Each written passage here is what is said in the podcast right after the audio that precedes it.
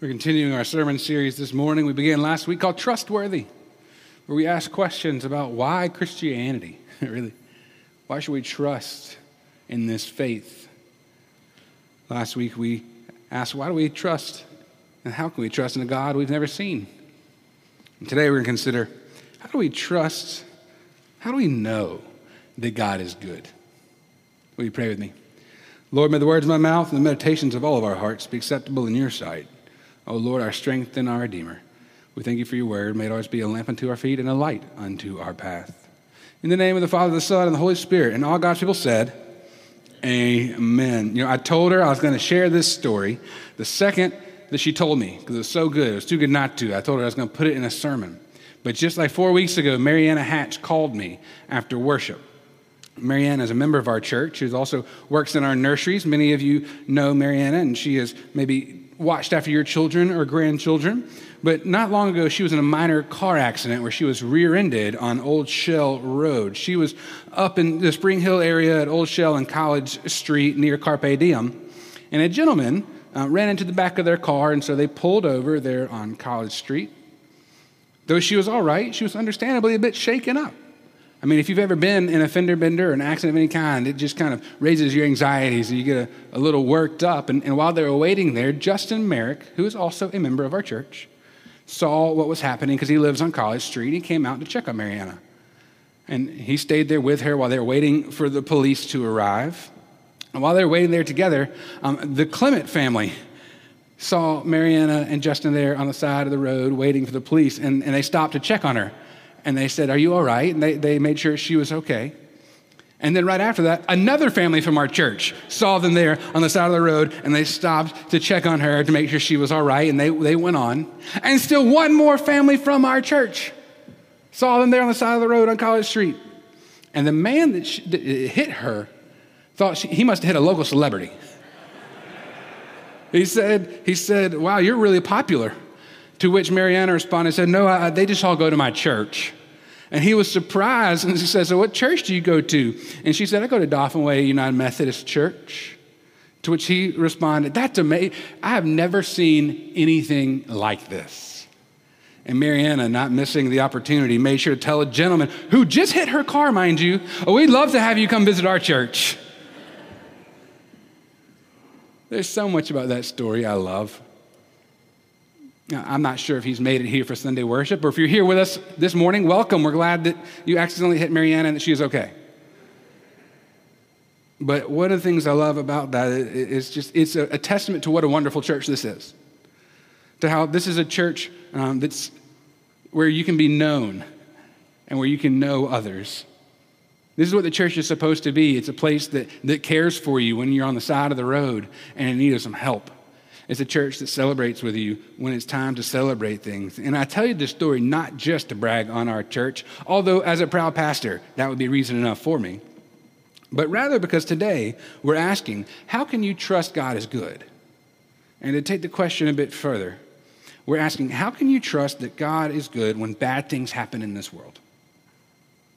How can you trust a good God in a world where evil exists? The churchy word for this type of conversation is called theodicy, considering why bad things happen if God is good. And this is one of the biggest barriers to faith for many people who either leave the church or never come to begin with, because it's so hard to reconcile these two things. And it's not a new question. We didn't just start asking this question. I mean, trying to understand why bad things happen is as ancient of a question as there is. Take, for example, the gospel lesson we just read, and that Laura was just telling us a little bit more about. The story of Jesus healing a blind man is incredible. I mean, spitting in the mud and wiping it on his eyes, actually, it's kind of gross, I want to be honest. Like, I love Jesus a lot, but I don't want Jesus spitting in the mud and then putting his spit mud on my eyes. But that happened, and it is a strange story for that, but it's kind of a relatable story for why it happened, for the impetus for this interaction. It is something I think we can all relate to. Because what happened was the disciples were walking along and they saw this man sitting on the side of the road who was blind, and they stopped and they asked Jesus, why has this happened? Why did this bad thing happen to this person? And specifically, they wanted to know whose fault it was. They said, Jesus, did this man sin or did his parents sin that caused him to be blind? And that seems kind of odd to us. It's almost kind of like a cruel question. Like somebody did something wrong, and so this guy had to be born blind. But according to the Old Testament, that's kind of how the world was supposed to work. It's a world of what we call retributive justice, where if you do good, then good things will happen. And if you do bad, then bad things will happen. If you follow God's commands and the laws, you will be blessed.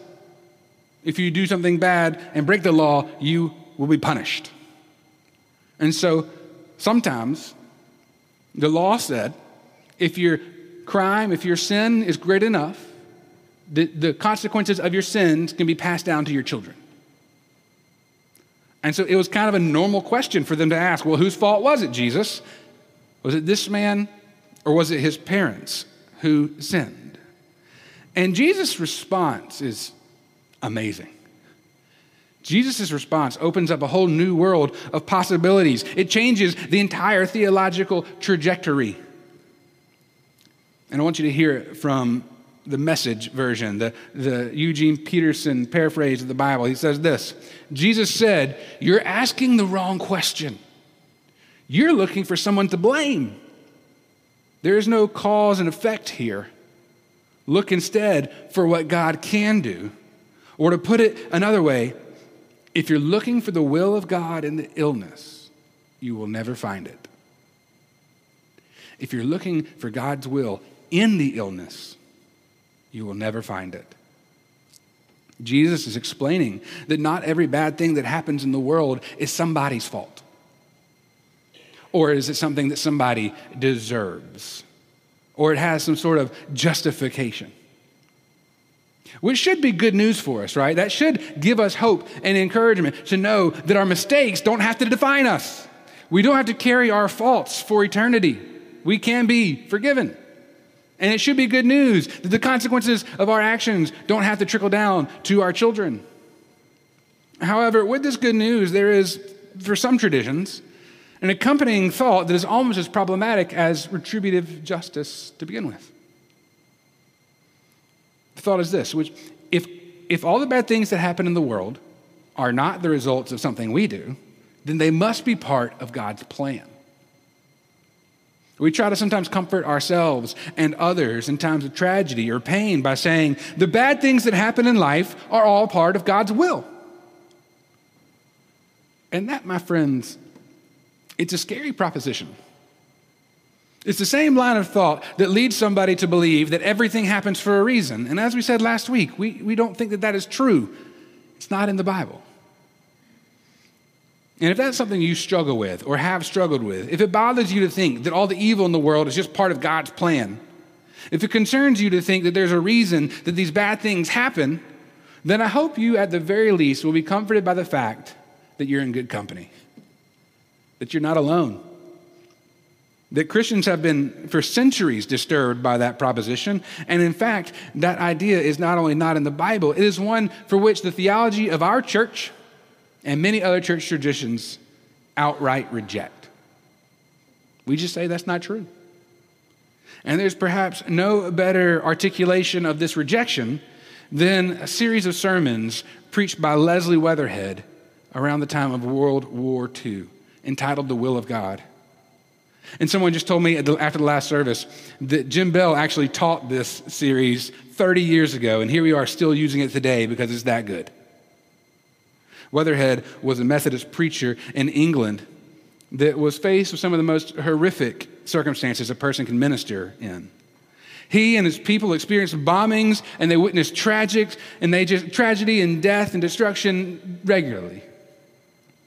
And in The Will of God, in those sermons, he offers a few examples of people who are racked with grief and are struggling to understand God in the midst of their pain and his confusion by their insistence that this was all part of God's will. He writes, "Let me illustrate the confusion. I have a good friend whose dearly loved wife recently died. When she was dead, he said, well, I must accept it. It was the will of God. But he himself is a doctor who for weeks had been fighting for her life. He had called in the best specialists in London. He'd used all the devices of modern science and all the inventive apparatuses by which energies of nature can be used to fight disease. Was he all that time fighting against the will of God? If she had recovered, would he have not called that the will of God? Yet surely we can't have it both ways. The woman's recovery and the woman's death cannot equally be the will of God in the sense of both being his intention. He gives another example of a woman who just lost a young boy in the bombings, and she said, "I'm trying now to bow to the inscrutable will of God." And Weatherhead, as a pastor, recognizes that that is not the moment for trying to articulate theology of theodicy. That is not the moment when someone is grieving to try to give the hows and the whys and the whats of it all. That is the time where you sit with somebody and just be present. When somebody is hurting, the best thing you can do is just be with them, hold their hand, hug them, love them.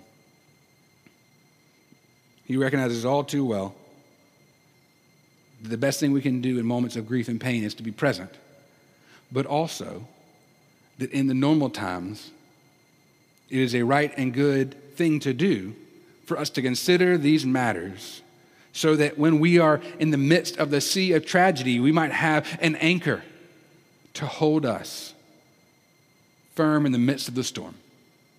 And so this morning, I'm here to tell you that I do not believe people dying of incurable illnesses or bombing raids are part of the will of God. There are a lot of things that are attributed to the will of God that I do not think are actually God's will. Which brings me to the most helpful thing Weatherhead offers us in terms of considering this thing, God's will.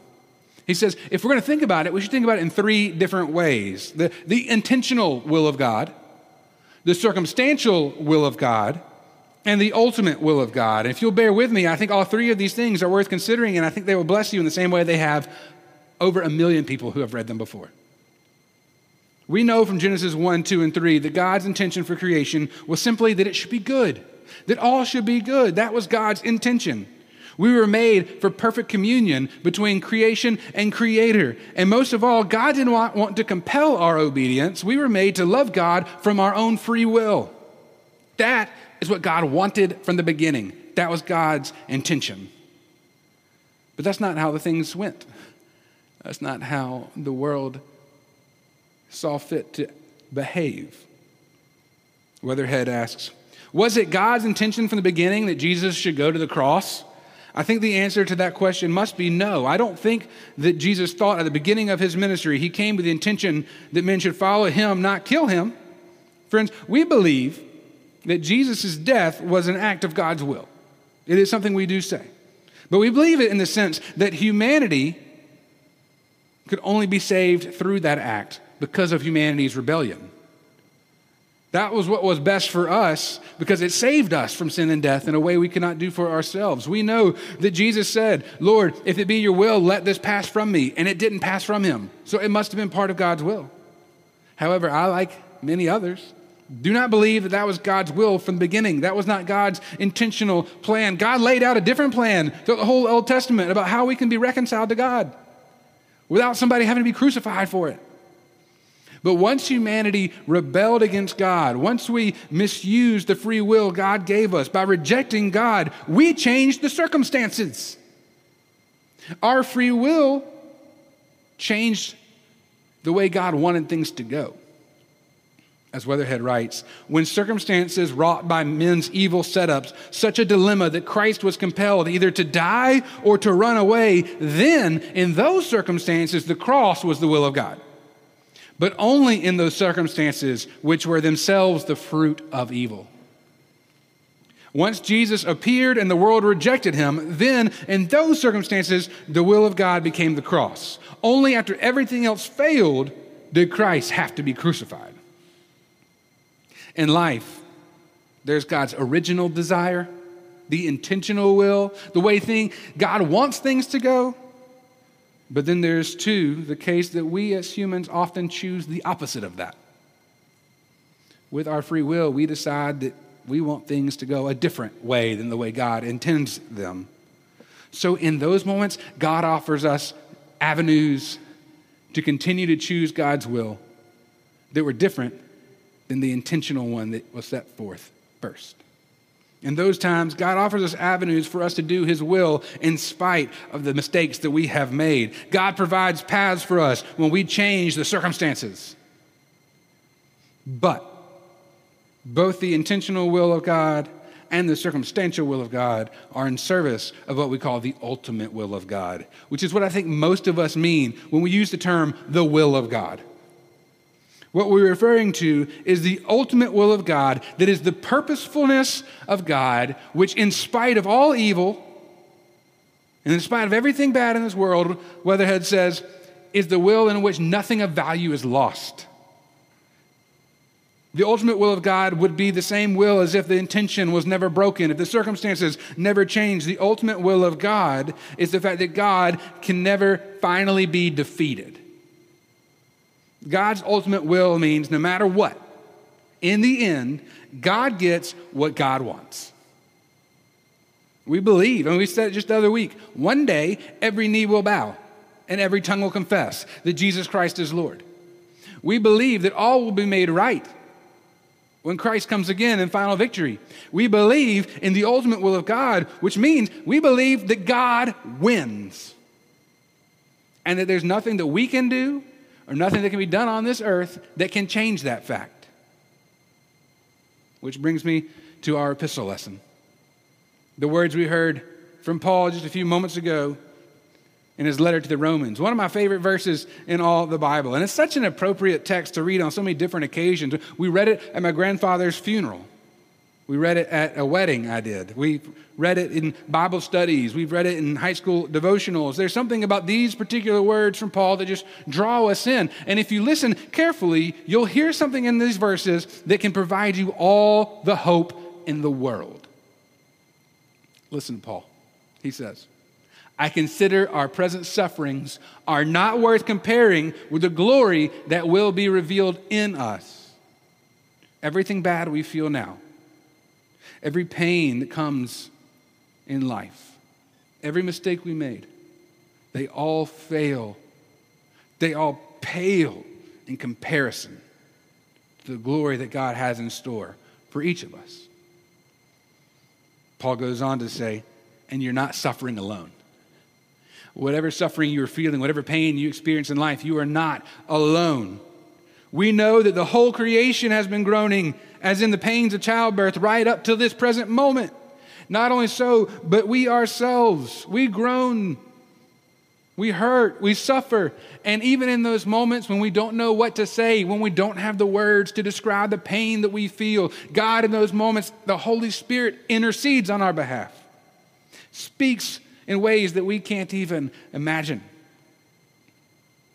When we can't generate the words, the Holy Spirit intercedes on our behalf.